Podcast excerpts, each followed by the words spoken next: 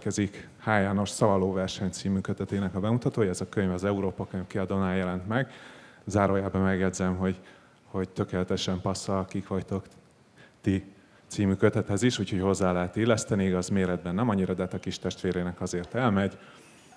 És H. Jánossal pedig ott Anna és Valaska László fog beszélgetni, úgyhogy fogadják őket sok szeretettel.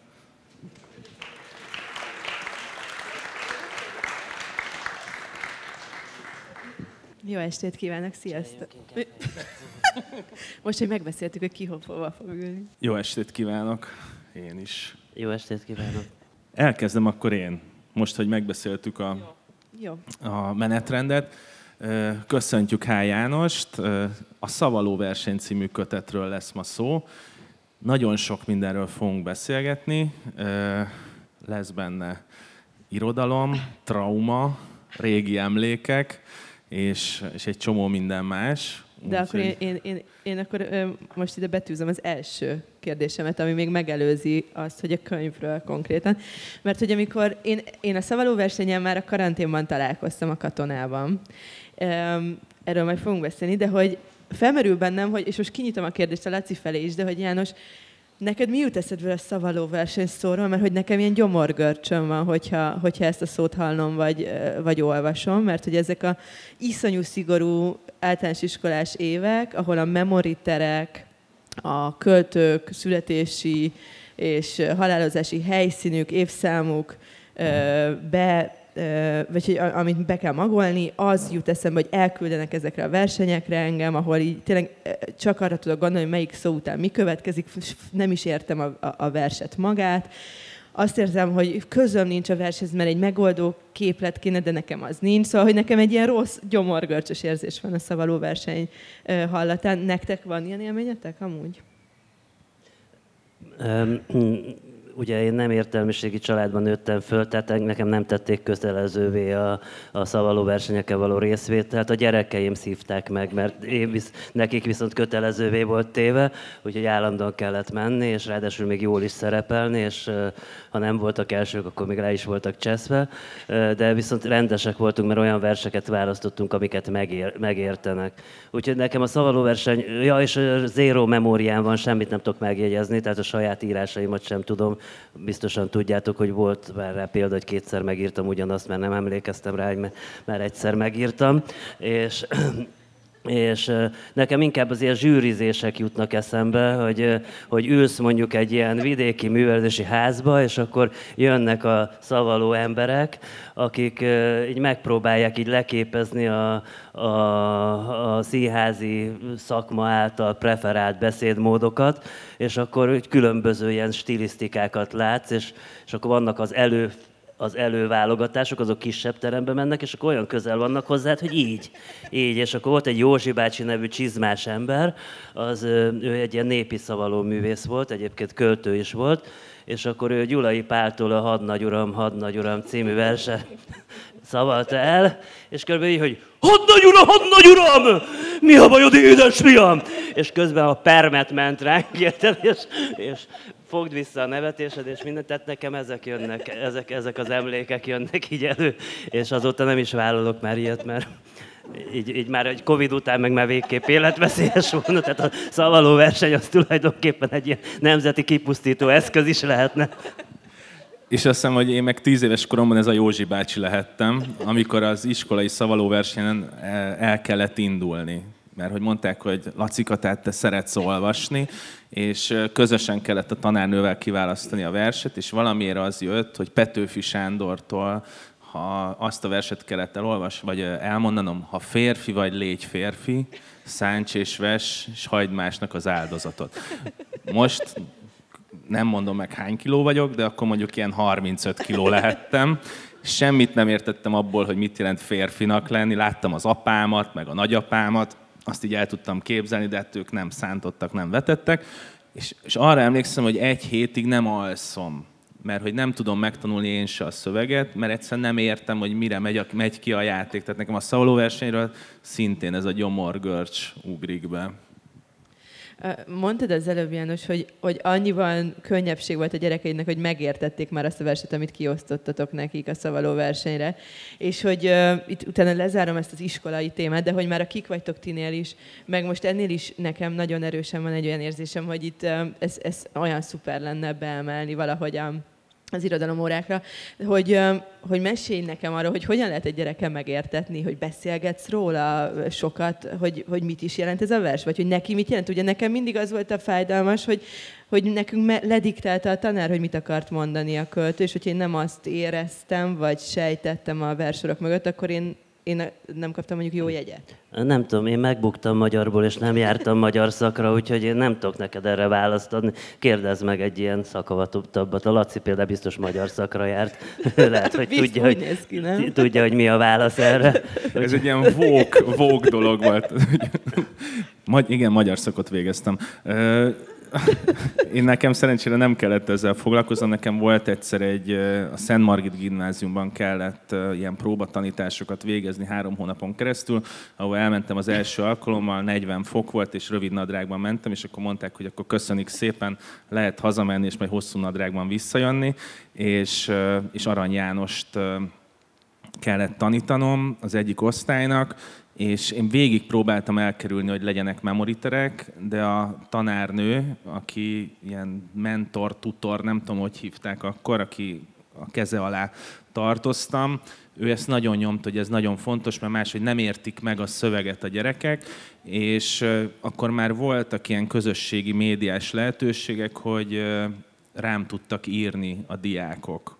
És egyszer csak egyik éjszaka, a másnapi ilyen szóbeli előtt, rám írt az egyik diák, hogy hát ő így olvassa ezt az aranyballadát, és hogy, hogy nem érti. És föl kellett hívnom, és elkezdtünk beszélgetni arról, hogy abban a balladában egyébként mi, mi a történet része, mi az, ami, ami szerintem érdekes, és, és egyébként meg tudott nyílni az a szöveg, nem tudta elmondani a szóbelin rendesen a memoritert, viszont, viszont a szöveg el tudta, tehát tudott válaszolni utána a kérdésekre, hogy miről szól a szöveg. Én át lavíroznék a szavaló versenyre. Hát most már, hogy így az oktatás problémáját megoldottuk, szerintem újabb témákat kéne érintenünk. A szavaló versenynek ez egy nagyon érdekes kötetés, mert a, a a könyv körüli marketing is arról szól, hogy ez most mi, vers vagy próza. Így messziről kezdjük el megközelíteni a könyvet. Bizonyos szempontból nagyon szórakoztató szövegek vannak benne, bizonyos szempontból olyan szövegek vannak benne, amik eszéisztikusak, tehát foglalkozik a, nem tudom, a nemzeti dal műfajával, az őszi tematikával, a szerelmes versekkel és egy csomó minden mással. Közben vannak más szerzőktől is versek, meg vannak ö, saját szövegek is. Tehát, hogy egy ilyen vegyes történet áll össze, ami olyan szempontból nekem mindenképpen a kik vagytok tihez kapcsolódik, hogy egyfelől arculatában is ö, oda kötődik, másfelől meg azt a szándékot érzem, hogy az, azon az úton, amit ott akkor elindultál, annak egy ilyen elég logikus ö, folytatásának tűnik az, hogy elkezdje belemélyülni ezekbe a hagyományokba, ami a magyar költészetet jelenti. Um, szóval um, azzal kezdeném, hogy te is olyan hosszan beszéltél, és akkor én is kezdhetem máshol, nem? Tehát, hogy, hogy hogy épp azon gondolkodtam, amikor idefelé jöttem, hogy, hogy én amikor írok egy könyvet, általában nem tudom, hogy miért írom. Tehát az a, azok a fixa ideák, hogy a művészetnek valamilyen célja volna, ugye ezek nem állják meg a helyüket. Tehát az ember írja, mert valami, valami autentikusat akar megragadni. És azon gondolkodtam, hogy hogy lehet erről a könyvről beszélni, amikor minden könyvről való beszéd tele van ugyanolyan toposzokkal, mint amilyen toposzokkal ebbe a, ebbe a könyvbe vannak, hogy szerelmes vers, népi líra, nemzeti dal, stb. stb. Tehát, hogy az a toposzunk, hogy a, a könyvek verses könyvek, a könyvek novellás könyvek, a könyvek regények, a könyvek eszék, és, és minden, ami ettől eltér, rögtön becsúsznak az ilyen eszéisztikus 10% olvasót elvesztettünk, vagy, vagy, a, vagy, vagy az, hogy ilyen vegyes, tehát hogy, hogy nem tudunk hozzá nyúlni, holott, bár ez sok féle dologból áll össze ez a könyv, de kell lenni neki egy metaolvasata, ami összetartja az egészet, tehát ami egységesé teszi.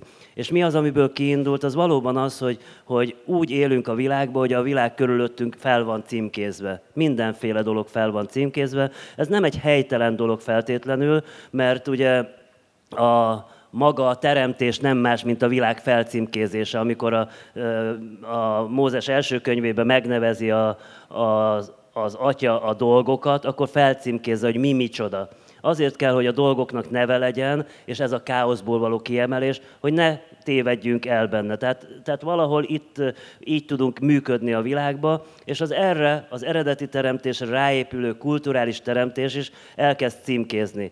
Csak a címkézésnek egy idő után az a, az a rossz következménye van, és most már konkrétan az irodalomról beszélünk, hogy valójában a címke egy üres toposzként áll előttünk. Tehát, tehát az van, hogy nem megéljük egy szerelmes versnek a szerelmi tartalmát, hanem besoroljuk a kategóriába. És abban a pillanatban, amikor besoroljuk a kategóriába, nem tud megszólalni a maga eredetiségében, és a maga evidens érzelmiségében. Tehát valójában az érzelmi alapjait nyírom ki a szövegnek. És egyszer tök véletlenül kezdtem el írni ilyen dolgokat, hogy, hogy mi van akkor, hogyha én kiindulok a címkéből, és megpróbálom visszabontani a címkébe lehetséges ö, különféle problémákat. És ezek minimum három irányból lehet értelmezni. Egyrészt az alkotó, mint, mint alkotásban résztvevő alaknak a problémája. Tehát a könyv egy kicsit végigvisz a zsengéktől az öregkori költészetig egy nem annyira szimpatikus, de néha szerethető ilyen balfasz költőnek az életét, hogy hogyan birkózik meg a versel.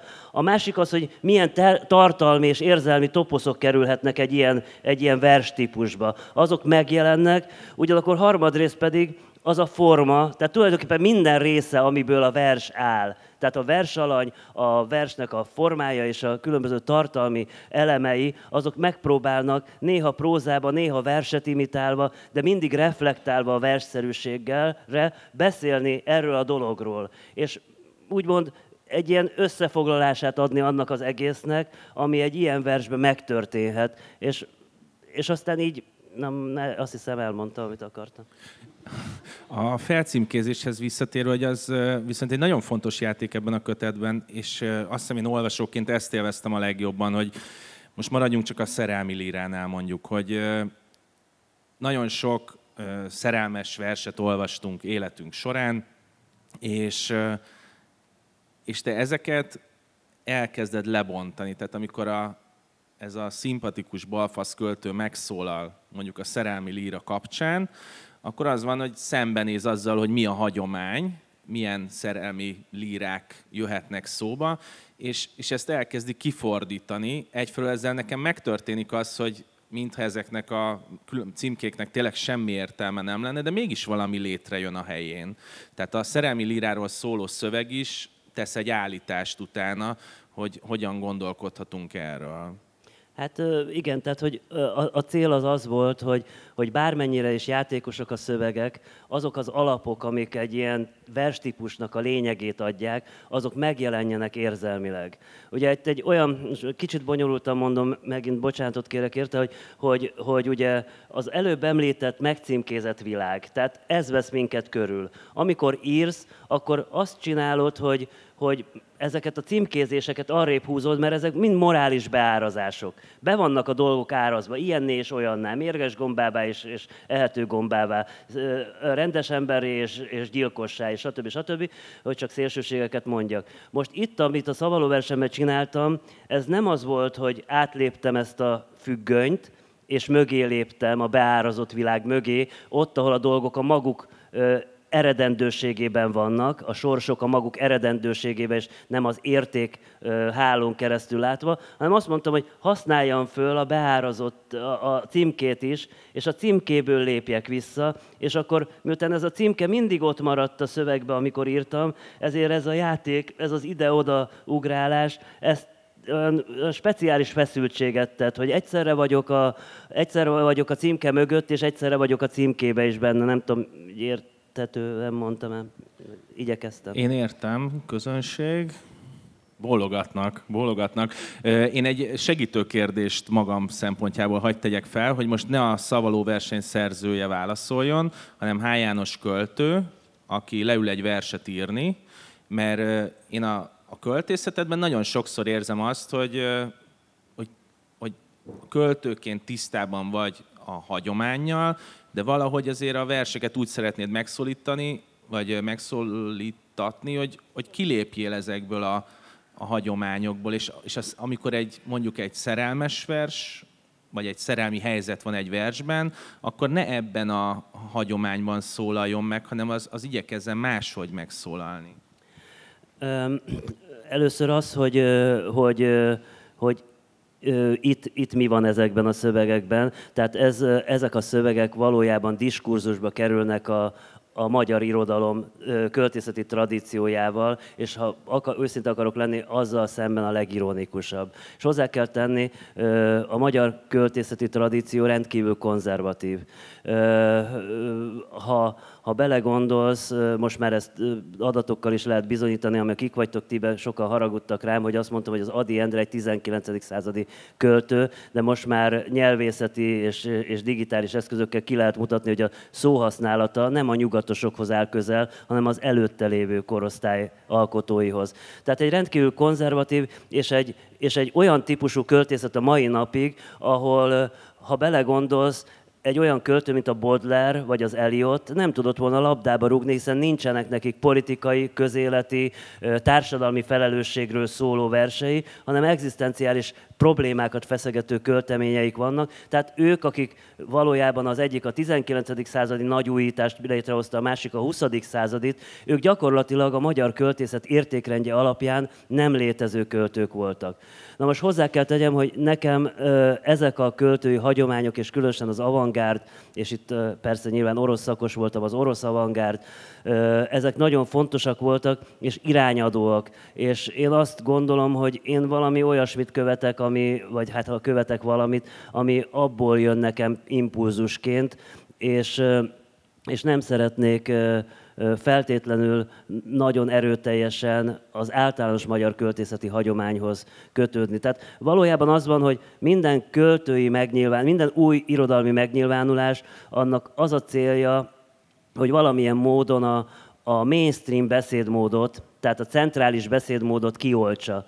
És ezt nem azért csinálja, mert mainstream akar lenni, hanem azért, mert az irodalmi nyelvek, ahogy egyre használtabbak lesznek, egy alkotó által, vagy alkotói csoportok által egyre inkább elhasználódnak a benne lévő valóság anyagra vonatkozó tartalmak, nyelvi tartalmak. Ha csak a Petőfit, hogy egy klasszikust mondjak, hogy mit csinál erre Petőfi, azt mondja, hogy nem érdekel engem az, hogy, hogy olyan népdalt írjak, ami egyébként üt, nem csak ütemhangsúlyos, hanem, hanem görög ritmusok szerint is értelmezhető. Én írok simán felező nyolcasokat, aztán kész, le az egész. És hirtelenében megjelenik egy nagyon a perifériáról egy nagyon erős beszédmód, vagy az adi részéről a kuplék beszédmódja. Ezek mind elkezdenek befelé törni, és, és megpróbálják a centrális beszédhelyzetet átvenni. Tehát azt mondanám, hogy, hogy nem lehet, senki sem követheti az elődeit, annak ellenére, hogy szereti az előtte járó költőket, mert neki autentikus és valóságtartalmat mozgatni tudó nyelvet kell létrehoznia. Aki ezt, e, ezt nem próbálja meg, az nem tud, nem tud igazán erős költészetet, igazán erős prózát létrehozni. Sajnos ez kockázatos, mert hiszen ha így beszélsz, akkor ez a beszédmód ismeretlen lesz. A bent lévő emberek, akik eldöntik, hogy mi jó, mi nem jó, adott esetben az olvasók is, ahhoz vannak hozzászokva, hogy amit már hallott a fülük, tehát amire a fülük rá van állva. És ha ettől valami eltér, akár tartalmilag, akár hangulatilag, akár formailag, hirtelenjében nem zavarba esnek, és nem tudnak mit, nem tudnak mit kezdeni vele. És itt van a nagy határvonal, a, szerintem minden alkotó életében, mert minden alkotó így indul, hogy ezen a határvonalon ő tovább mer menni, és azt mondja, hogy lököm az én cuccomat, akkor is, hogyha senki nem olvassa el, vagy pedig azt mondom, hogy elég tehetséges vagyok ahhoz, hogy megnézem, milyen beszédmódok vannak körülöttem, és megpróbálom ahhoz idomítani a, a, az én megszólalásomat. Itt a költői hitvallással kezdődik ez a kötet, ami, ami gyakorlatilag úgy kezdődik, hogy az a dolgom, hogy írjak, bár a társadalom számára annak, hogy írok, nincs haszna. Valakik megállapodtak, hogy szükség van arra, hogy írjak, holott nincs szükség. Senkire nincs szükség, aki ír, az írás társadalmilag teljesen haszontalan. Most ezt írja az a valaki, akinek a, követ, a, a gondolatait olvashatjuk ebben a kötetben. Te mit gondolsz erről?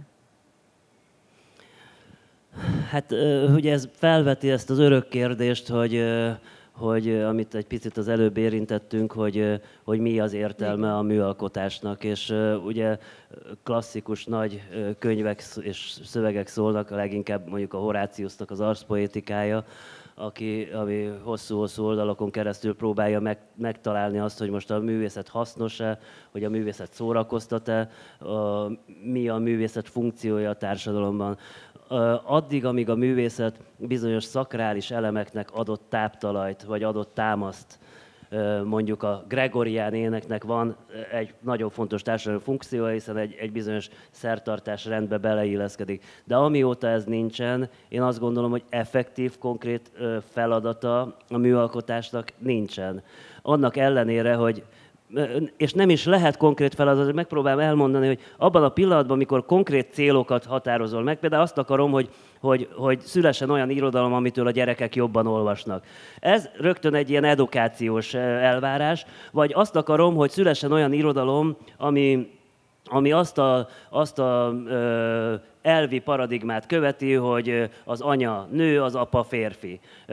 Itt beemelek egy ideológiát, tehát rögtön az ideológiát emelem be, innétől kezdve nem tud az irodalom a világról beszélni, mert az ideológia fogságába áll. Tehát az, amit az előbb mondtam, hogy elsöpörni magad elől a morális és az ideológiai paneleket, és amögé benézni, hogy mi van a világban, és mi az, mi az ember, az az irodalomnak a dolga. Hogyha, hogyha feladatot akasztasz rá, abban a pillanatban a feladatnak a, a beosztottja lett. És ettől függetlenül természetesen létrejönnek irodalmi művek, aminek egy célja van, eredendően megragadni azt a világot, amit a műbe meg akarsz csinálni.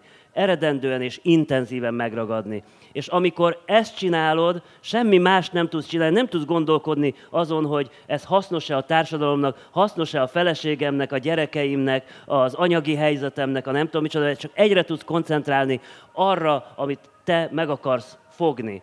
És ennek ellenére azt kell mondani, hogy, hogy az irodalom és a művészet mégis tud szórakoztatni, tud élmény, gondolatokkal, stb. De nem ez a célja. De ez a járulékos, járulékos haszna. A másik dolog, amit, a, amit én kiemelnék, hogy, hogy a világban, lehet, hogy túl hosszan beszélek, és kicsit így a Coelho hatása alatt, mintha lennék, vagy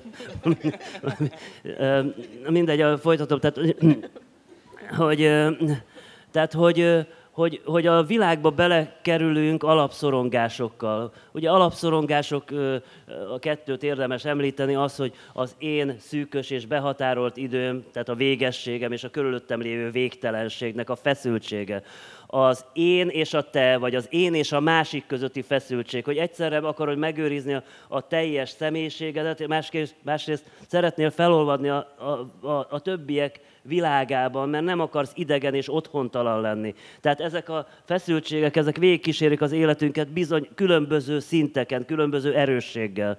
És a, az, az irodalmi mű, vagy egyáltalán a műalkotás, bár irodalmi, bár nem, képes azt megtenni, hogy ennek a szorongásnak a, a súlyát leemeli rólad, és bárki megtapasztalhatja, hogy elmegy, én mondjuk szeretem a, sok mindent szeretem, operát is szeretek, mondjuk elmegyünk a Traviátára, és persze a szép nő meghal, végig is úgy jövök ki a ezéből, hogy fú, de jól érzem magam. Pedig hát ugye szegény Violettának kampó. De, ö, tehát, hogy, tehát, hogy, hogy, hogy egyszerűen a, a, a műalkotás egy, az az egyetlen olyan emberi teremtmény, ami képes azt, azt az érzetet kelteni benned, hogy nem vagy elidegenedve a világtól, hanem bele tudsz simulni abba a világba, része tudsz lenni annak a világnak. Pont olyan, mint amikor, amikor két ember megszereti egymást és egyébként még a működési mechanizmusa is ugyanolyan, mert a megszeretésnél se tudod, hogy pontosan mi a, miért is szerettem meg. Hát most mi a különös benne? Jól néz ki, vagy mit tudom, nem tudom, okos, vicces. Tehát csak a, csak a nagyon sötét emberek tudnak ilyen listát mondani, hogy miért szeretem, mert a normális ember két-három dolgot mond, és akkor a negyediknél elakad, hogy a lényegét nem tudom, hogy miért szeretem, mert arra nincsen recept, és a műnél se tudod, hogy miért van az, hogy ez működik. Mi az, ami meg... Nem tudom megfejteni, gondolkodom rajta, de igazából a legmélyebb erejéhez nem tudok odajutni, de tény és való, hogy a, a műalkotások és a szerelem ugyanazt a dolgot tudja csinálni, fel tud oldani a világba, és a feszültségeid vagy alapszorongásaidat ki tudja oldani. Tehát ha hosszan mondva, ha van valami, amit a, a műnek köszönhetünk, akkor például ez. A költői hitvallás, ugye, amit az Anna most felvezetett, az azért fontos része ennek a kötetnek, mert van egy beszédpozíció, és utána, amit említettél, hogy van ez a balfasz költő, aki szerethető, és írja a szövegeit. Itt alapvetően a költőre koncentrálunk. Viszont a kötet maga, ugyanúgy, hogy a kik vagytok ti, egy rendszer szintű kérdéssel foglalkozik, hogy mi az irodalmi hagyományunk, milyen, hogyan, hogyan kezdi el nagyon leegyszerűsítve az oktatás, a kánon, a kritikusok, a szakértők, tehát milyen elvárások jönnek akkor, amikor a szerelmi lír, tehát írok egy szerelmes verset, akkor milyen elvárásokat támasztanak a szakemberek, az olvasók a költővel szemben. Erre ugye te azt mondod, hogy a, az írónak megvan az a szabadsága, hogy ő azért írjon, hogy azt a világot, ami a fejében van, azt létrehozza, és akkor a, onnantól kezdve, ha jól értem, akkor az már nem az ő feladata, hogy hogyan olvassák, meg mi történik a könyvvel. Viszont mégis egy rendszer szintű kérdés van, mert az, amivel ö, foglalkozik a, a kötet, az mégis az, amit megtanulunk. Tehát megtanuljuk az iskolában, hogy hogyan kell verseket olvasni, hogy milyen költői képeket, hogyan kell értelmeznünk, hogy amikor szerelmi líráról van szó, vagy a nemzeti dalról van szó, vagy közéleti versekről van szó, akkor azokat hogyan értelmezzük. És ilyen szempontból megint csak mondom, hogy ugyanúgy, mint a kik vagytok ti, azért itt van egy ö, olyan szempontból ellenállás, hogy ismered a hagyományt, de pont az a játék lényege, hogy ismered a hagyományt, és ezt hogyan lehet bizonyos szempontból lebontani. Hát ebből a irányból nézzük, akkor igen, az fontos része ennek a dolognak, hogy ezek a toposzok omoljanak össze. Tehát ha, ha nem omolnak össze, mert mi, mi a fő pro, most megint az oktatás környékén bolyongunk, hogy mi a fő probléma az irodalmi mű befogadásával. A fő probléma az az, hogy, hogy, hogy tananyaggá kell változtatni, és innétől kezdve, hogy tananyaggá változtat, pont az a funkciója, hogy élményszerű legyen számodra és megérintsen, az elveszik, hiszen tanulnod kell. Tehát valamilyen módon, amikor ezt is írom, az, az jó, hogyha azzal szembesülsz, hogy lehet játszani ezekkel a formákkal, hogy ezek, ezek, ezek a vers típusok, amiket belénk vernek, ezek játékterepek is. Tehát, tehát nyugodtan bontsuk ki. Tehát a kis, kik vagytok tinek is, az volt az alapgondolata, hogy, hogy a dolgokról gondolkodni kell, a dolgokat engedni kell kritika alá vetni, engedni kell önmagad számára az, hogy elutasíts olyan ö, alapműveket, amik éppen nem tetszenek. Tehát, hogy egyszerűen az egész legyen egy elevenség. És hogyha összekötöd a két könyvet, akkor igen, ott embereken keresztül, tehát nagyszerű alkotókon keresztül próbálok beszélni az irodalomról, ilyen szempontból itt pedig vers típusokon keresztül kezdek el beszélni ugyanarról, hogy hogy, hogy, hogy lehetne ezeket a merevségeket újra, szabaddá, újra szabadságát tenni az ezzel való foglalkozást. Mert amíg a szabadság nem jön bele ebbe a dologba, addig, addig marad az, hogy, hogy tök mindegy, hogy Arany János tanulsz, vagy a kovalens kötést, érted? Tehát, hogy az egyik is tananyag, a másik is. Szóval ilyen szempontból igen, van egy ilyen, ilyen funkciója, és igen, itt ez a könyv kihasználja azt a lehetőséget, hogy játszhat a felépített rendszerrel. Én azt mondanám, hogy most el, a bevezető első részéhez értünk, hogy most olvas fel nekünk. ja, add már ide a hátizsákon, bocsánat, átültem, és akkor uh, nem... Ezt leveszem? Vagy nem, nem hagyd rajta, mert elvesztem, hogyha szét... Csak azért nem tudom a könyvből elolvasni, hogy nagyon apró betűvel van, és, és azért hoztam kéziratot magammal, de, de ez 10 perc.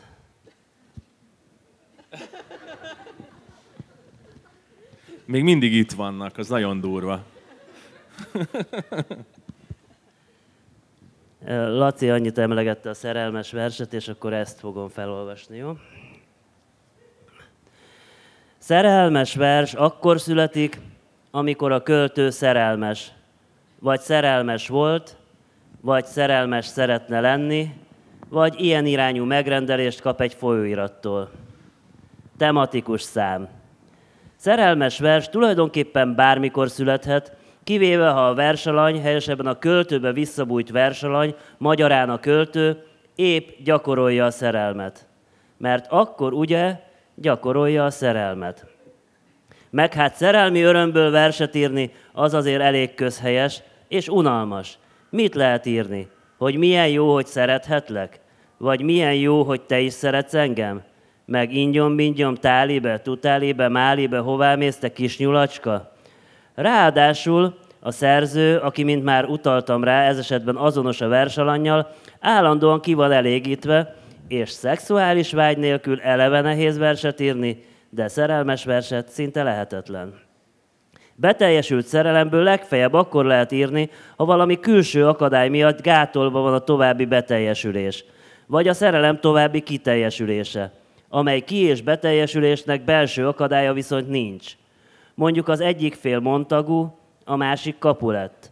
Vagy az egyik fél elköltözik egy másik országba a szüleivel, a fasznak kell állandóan költözni, vagy behívják katonának, mert olyan hülye országban él, hogy nem költözött, vagy nem költözött el időbe, onnét, amely ország állandóan összeakasztja a bajszát egy másik országgal, kockára téve ezzel a lakosság életét, valamint a világbékét, esetleg nem katona lett, hanem börtönbe vetik, mert a szerelmének lopott egy nyakláncot, és lopás közben lelőtte az eladót, persze véletlenül, mert elkezdett kiabálni, Szóval magának kereste a bajt, mármint az eladó.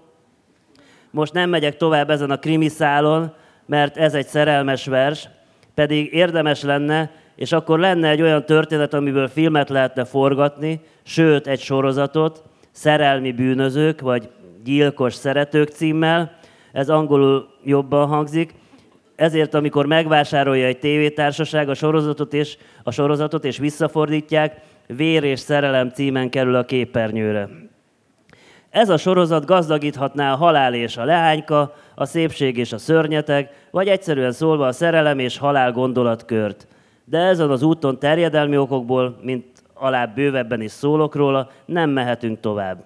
Vissza a vershez, mert nincs sok lehetőségünk a megszólalásra. A szerelmes vers egy rendkívül koncentrált műfaj. Nincs lehetőségünk elkalandozni, mint mondjuk egy jókai regényben, vagy egy vadregényes tájon, esetleg háborús övezetben, mint kalandozott egy összecsapást követően az, akit behívtak katonának pársoljal följebb, amúgy egyedüli túlélőként kalandozott, már ha azt az egy hetet túlélésnek nevezhetjük, amivel később halt meg, mint a bajtársai, étlen és szomjan egy sivatagban. Különben ez is jó téma, háború ellenes irányba, vagy a hős katona, a hazájáért életet adó katona irányába is el lehetne vinni, a, el lehetne vinni amiből végül a Make Love Not War, vagy a Minden lány szereti az egyenruhát fordulattal visszakanyarodhatunk a szerelemhez, már vissza is kanyarodtunk. A szerelmes vers szerzője gátolva van a terjedelemben, valamint a szerelme gyakorlásában, de már a vers elején felveti, hogy mindezek ellenére milyen fontos az, akibe szerelmes, vagy milyen fontos volt, esetleg lesz, az vagy nekem, az voltál nekem, az leszel nekem, már ha rajtam múlik. A leleményes szerző a korrupciós gesztus mellett, amivel meg akarja kaparintani a szerelmet adó társat és a versét fizetendő jogdíjat, emellett már az első verszakban lerakja a formai alapokat is. Ez egy szonett. Mert az nem túl hosszú, nem túl bonyolult, mégis meg lehet oldani bravúrosan, tele van jambusokkal, meg hát a rímelése, most nem árulom el, hogy milyen, de hát csak rá kell nézni erre a verszakra, ami épp most ér véget, és rögtön látjuk, hogy milyen és hogy négy soros.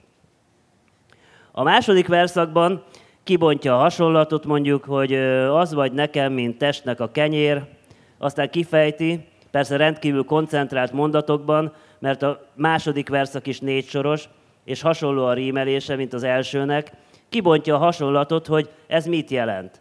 Persze számításba kell vennünk, hogy itt elveszítjük a hasonlat miatt a gluténérzékenyeket és a lisztallergiásokat, valamint a testképzavarosak egy részét, és ha előjövünk egy másik hasonlattal, hogy az vagy nekem, mint tehénnek a széna, ez egy szép kép, pláne az Alpokba képzeljük el a tehenet, hogy ott legelészik a lehegyoldalban, a nap káprázatos, alul kis tavacska, erről többet is olvashatunk a tájleíró költeményemben, de mint hiába a lenyűgöző kép, itt elbukjuk a tejallergiásokat és a vegákat, a vegánokat, valamint India többségi lakosságát.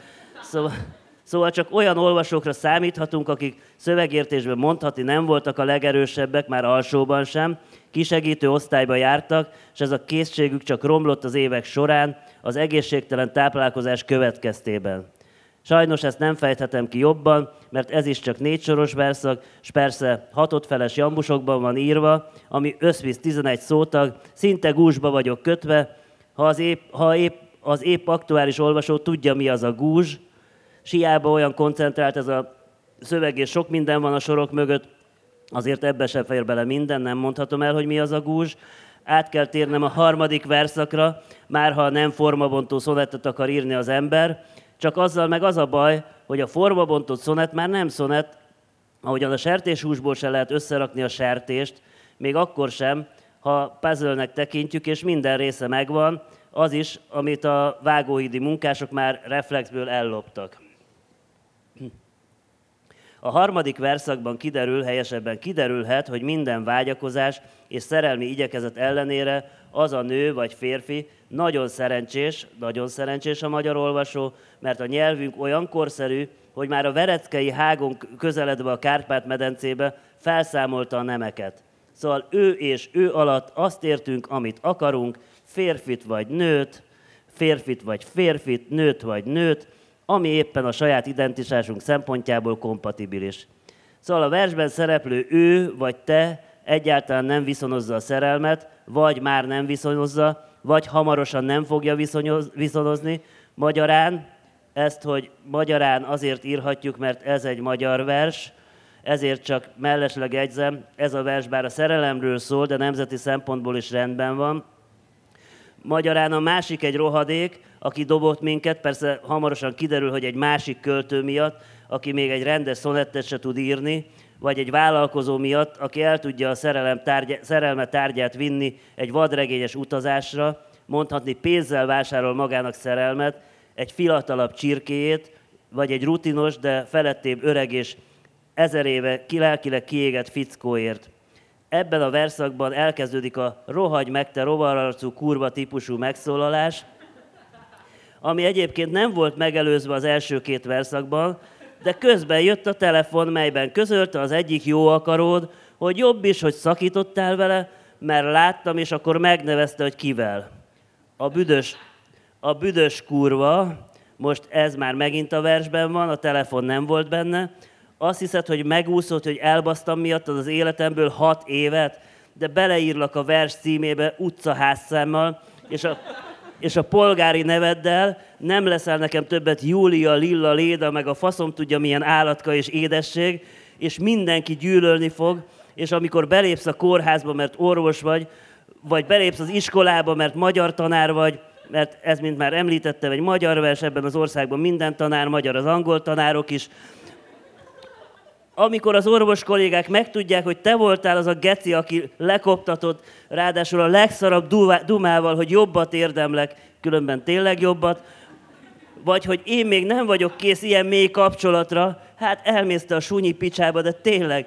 És akkor ezek a kollégák mind eljönnek hozzám vigasztalni, és én beosztom őket órásváltásban, és mindegyikkel lefekszem, nem csinálom azt, amit akkor csináltam, amikor szerelmes voltam belét, hogy mindenkit kihagytam. Mert én most már, ja bocs, ez már a negyedik verszak, csak az érzelmi elő elragadott, és a két-három soros verszak tercinájban írva, mindegy, hogy mi az, neked már mindegy, mert te soha életedben nem fogsz annyit dugni, mint én egy hét alatt a vers megjelenését követően.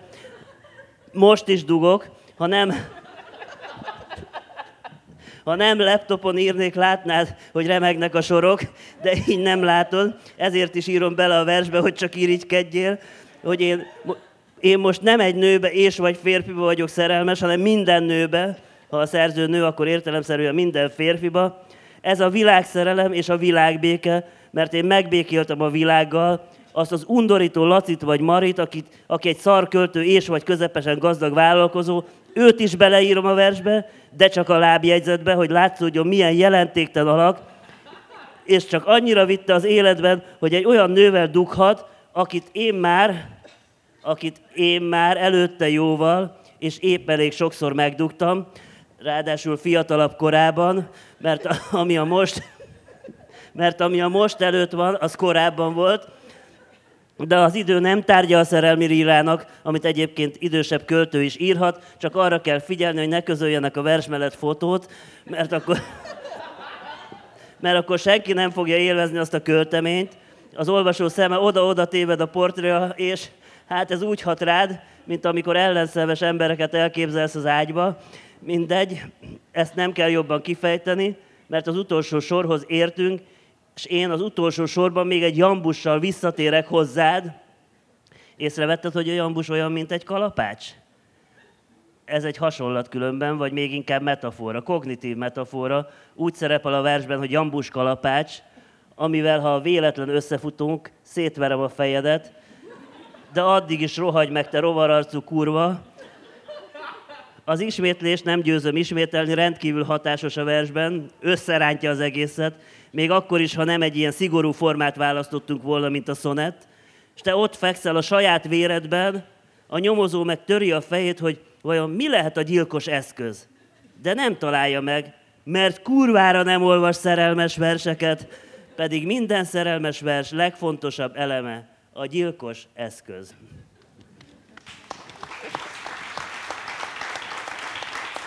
Köszönöm szépen.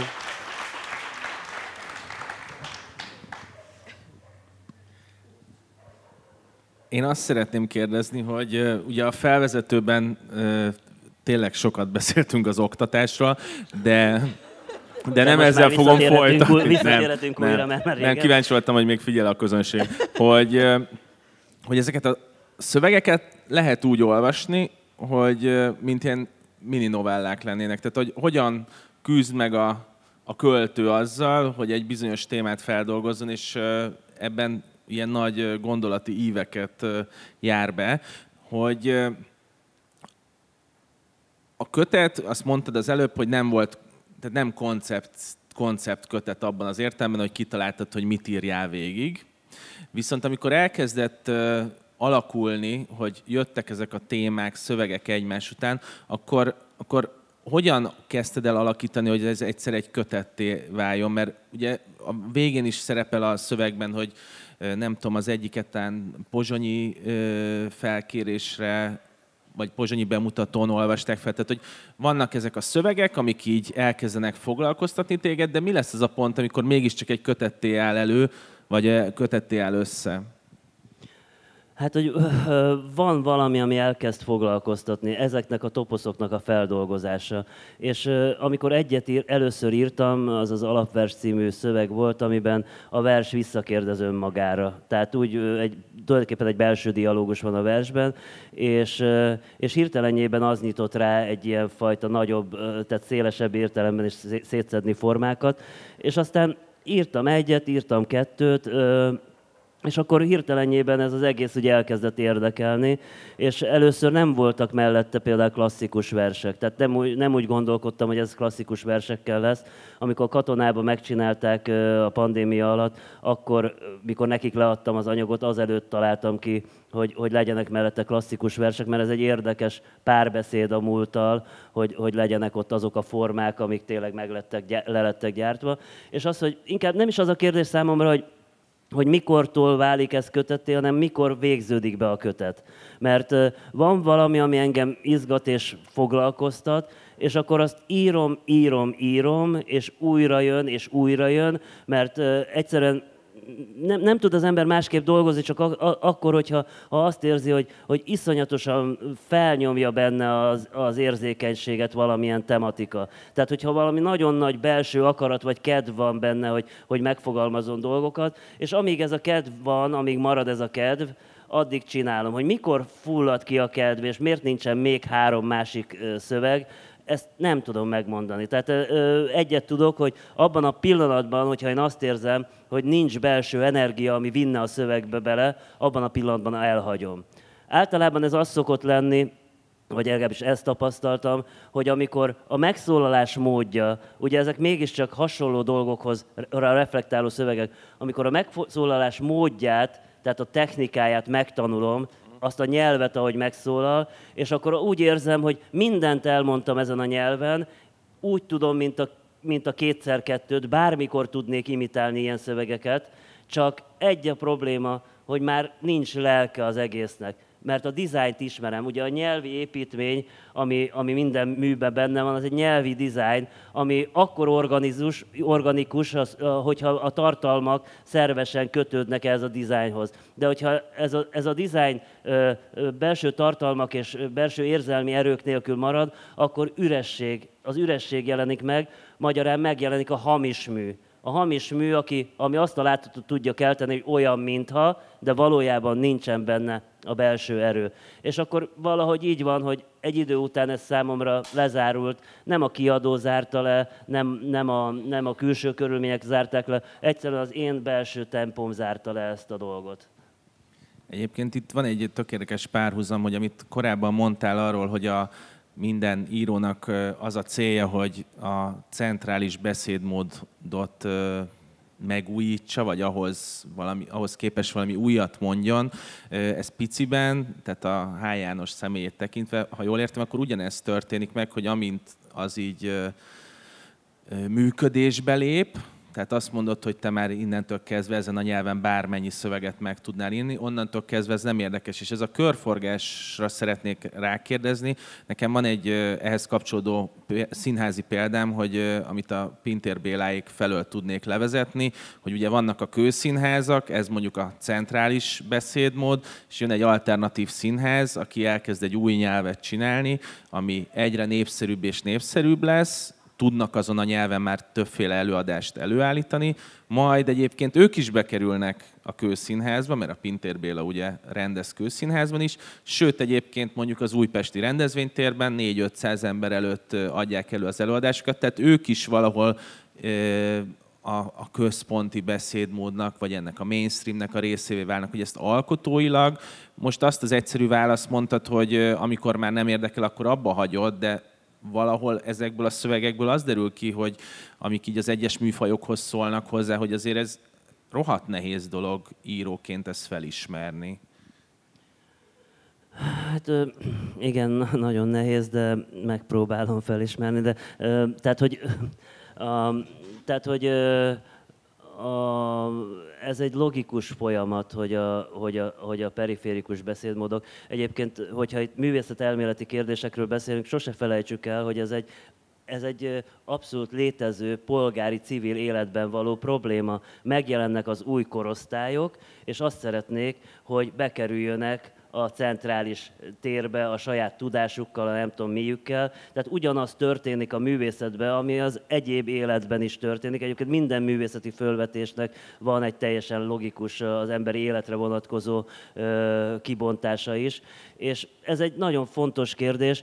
Ezzel nem azt akarom mondani, hogy nem lehet egy nyelven végigbeszélni egy autentikus művet. Tehát a Prusznak a, a nem tudom, hétkötetnyi eltűnt időben az a, a, ott, ott nincsenek nyelvi változások, az a nyelvi változás bizonyos köteteket a Proust nem, csinált, nem tudott megcsinálni értelmszerűen, mert meghalt előtte rendesen, de nincs változás. Tehát autentikusan lehet szólni. Én nem ez a típus vagyok, tehát én nem akarok beleunni a saját szövegeimbe, és ez két, kétfajta problémát vet föl. Az egyik probléma íróilag az, hogy, hogy van egy horizont, ahol rálátsz a világra. Ugye ezt a horizontot általában az rajzolja ki, hogy hány év van a talpad alatt. Tehát, hogy a posztamens, amiről nézel, az, az, az honnét, honnét történik meg. Ilyen módon autentikus a 30 évvel a talpad alatt is körülnézni, és a 60 évvel, és a nem tudom hány évvel, annyi éves még nem vagyok, körülnézni. De a lényeg az, hogy nagyon könnyen bele lehet fáradni abba, hogy, hogy romlik a szemed öregedvén, és hiába emel ki ez a posztamens, nem látsz akkorát a, a, a térből, amekkorát kéne látnod. Tehát, hogy ugyanazokon az ösvényeken futsz ugyanazokon a, ugyanazokon a témákon futsz, és nem tud se a témát mélyíteni, nem tudod, se pedig gazdagítani más ö, irányból. Tehát ez egy állati fontos dolog, hogy, hogy ez sikerül, vagy nem sikerül. Nyilvánvaló, hogy hogyha nem sikerül, az az íróságodnak a halála. És ezt senki nem tudhatja, hogy holnap sikerül-e. Tehát ez a, az a különbség a műalkotás létrehozásában és a szakmai munkában, hogy a szakember az egyre jobban fogja tudni csinálni azt, amit csinál. Az alkotó az nem biztos, hogy holnap tudja csinálni, amit tegnap tudott mert hogy vagy megszűn, működnek benne azok a belső energiák vagy muníciók, vagy nem működnek. Ha nem működnek, akkor, akkor hiába, hiába próbálsz, mert erőből ezt nem lehet csinálni, se szakmai tudásból nem lehet csinálni. Tehát az, amire rákérdeztél, azt mondom, hogy ez egy rizikó, ez a rizikója minden alkotónak, hogy, hogy, hogy beleöregszik a saját stilisztikájába, beleöregszik a saját tematikájába, a saját világlátásának a határain belül tud csak mozogni, és elhal. És a legrosszabb az az, hogy közben ugye öregedvén hűl is, és észre se veszi, hogy elhalt, és csak csinálja a pseudo anyagokat. Én például ettől félek a legjobban, hogy nem szeretnék abba a cipőbe járni, hogy nem veszem észre, hogy hülyeséget írok. Ez szerintem ez a leg, legrosszabb dolog. Én kinéztem, és uh, gyakorlatilag lezavarnak mindjárt minket a színpadról, pedig még elég sok minden van, amit nem érintettünk, mert hogy uh, én nagyon szerettem volna megsemmisített költeményekről beszélni, és az öregkori líráról, amit most érintettél is, de hogy uh, erre most nem jut idő, de mindenkinek nagyon... Kérdez, ja, te vagy a főnök. Ja, igen. szóval, hogy a megsemmisített költemények, itt igazából már érintetted, hogy a legnagyobb félelmed az az, hogy nem veszed észre, hogyha olyat írsz, ami már nem állja meg a helyét, de hogy hol, hol van ez a pont, én nem tudom, soha nem próbáltam, de nem tudom elképzelni, hogy hol érzi azt a költő, vagy én így képzelem, hogy érzi valahol a testében, hogy nem működik az, amit ő most a papírra vetett, és kihúzza. Ugye itt írsz még a, a megsemmisített költemények temetőjéről is, hogy mennyi gyönyörű vers lehet ott. De Ebből hogy ez... is látszik, hogy Anna mondja, hogy csomó romantikus kép van a könyvben, csak így ajánlásképp mondom. csomó, igen. Rengeteg metafor és hasonló. Na, na hogy, hogy hol érzed ezt, vagy hogyan érzed ezt, és ho, mennyire mennyire könnyű, mennyire nehéz munka ez, és mennyire bízol valaki külső szemben ilyen szempontból? Hát ugye néhány, van, van néhány olyan művészet gyakorlati, vagy művészet pszichológiai, vagy munkafolyamatbeli ellentmondás, amivel meg kell küzdeni egy írónak. A, a, az egyik az az, hogy te vagy a létrehozó, és te vagy annak az ellenőre is. Amikor létrehozod ö, a, az írást, akkor te hozod az összes ízlésítéletet. És bármit olvassál, Hegel esztétikát, vagy bármit érted, vagy Heideggert, akkor is oda fogsz jutni, hogy az alapot egy dolog jelenti. Képes vagy-e helyes ízlésítéleteket hozni. Hozzá kell tegyem, hogy ez nem olyan, hogy bármilyen ízlésítélet lehet. Tehát a, a, az irodalmi mű belső tartalma, vagy belső anyaga nem demokratikus. Nem szerepelhet bármely mondat a szövegben. És, és, és ez az ellentmondás, hogy egyrészt te hozol ízlésítéleteket, majd a végén te neked kell érzékelned azt, hogy igen, ez kész van, ez megvan, ez jól, jól van. Méghozzá lényegét tekintve jól. Ez nem azt jelenti, hogy a szerkesztő nem fog észrevenni 18 baklövést benne. De ez nem érdekes. A, a belső, a szívének meg kell lenni, és annak rendesen meg kell formálva lenni. És igen, ez az ellentmondás, hogy egyszerre te vagy a létrehozó, és egyszerre te vagy a saját ellenőröd, ez magába rejti azt a lehetőséget, hogy átbújja a léc alatt. Tehát, hogy úgy család senki, átbújok a léc alatt. Ez, ez egy nagyon fontos dolog, ez, ez számomra ez egy létfontosságú dolog.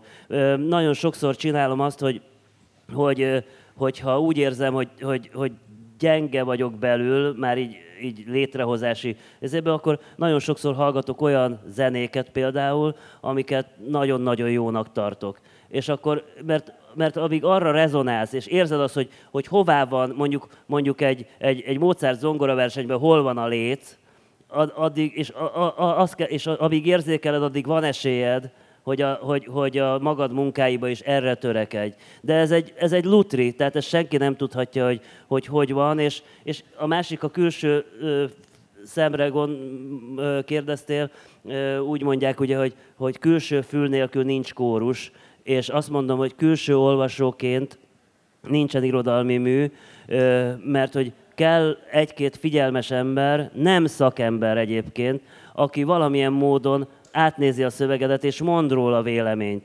És, és e, mikor tanítottam szépírást, akkor is azt mondtam, hogy legyenek ilyen olvasóid. Legyenek, mert azok, azok tudnak, nem tudják a rosszat, nem tudják megjavítani, de az apró hibákat, a kisebb, de az apró hibába beletartozik az is, hogy, hogy itt megszaladt a tollad, és kétszer annyit írtál, mint amit kellett volna. Vagy itt van egy olyan karakter, akinek nem érzem a belső logikáját, mert nem dolgoztat ki rendesen. Ezek még nem a lényegét érintik a műnek, csak egyes részeinek a, a megformáltságát. Tehát igenis kell külső olvasó, és van külső olvasom, és általában hallgatok rá. Ha nem hallgatok, azt is végig gondolom, hogy miért nem hallgatok. Mert, mert nem mindig kell egyetérteni a külső olvasóval, mert a külső olvasónak is vannak bizonyos fajta olvasási gátjai, amik, amik miatt egyes megoldásaidra azt mondja, hogy az neki nem jön össze.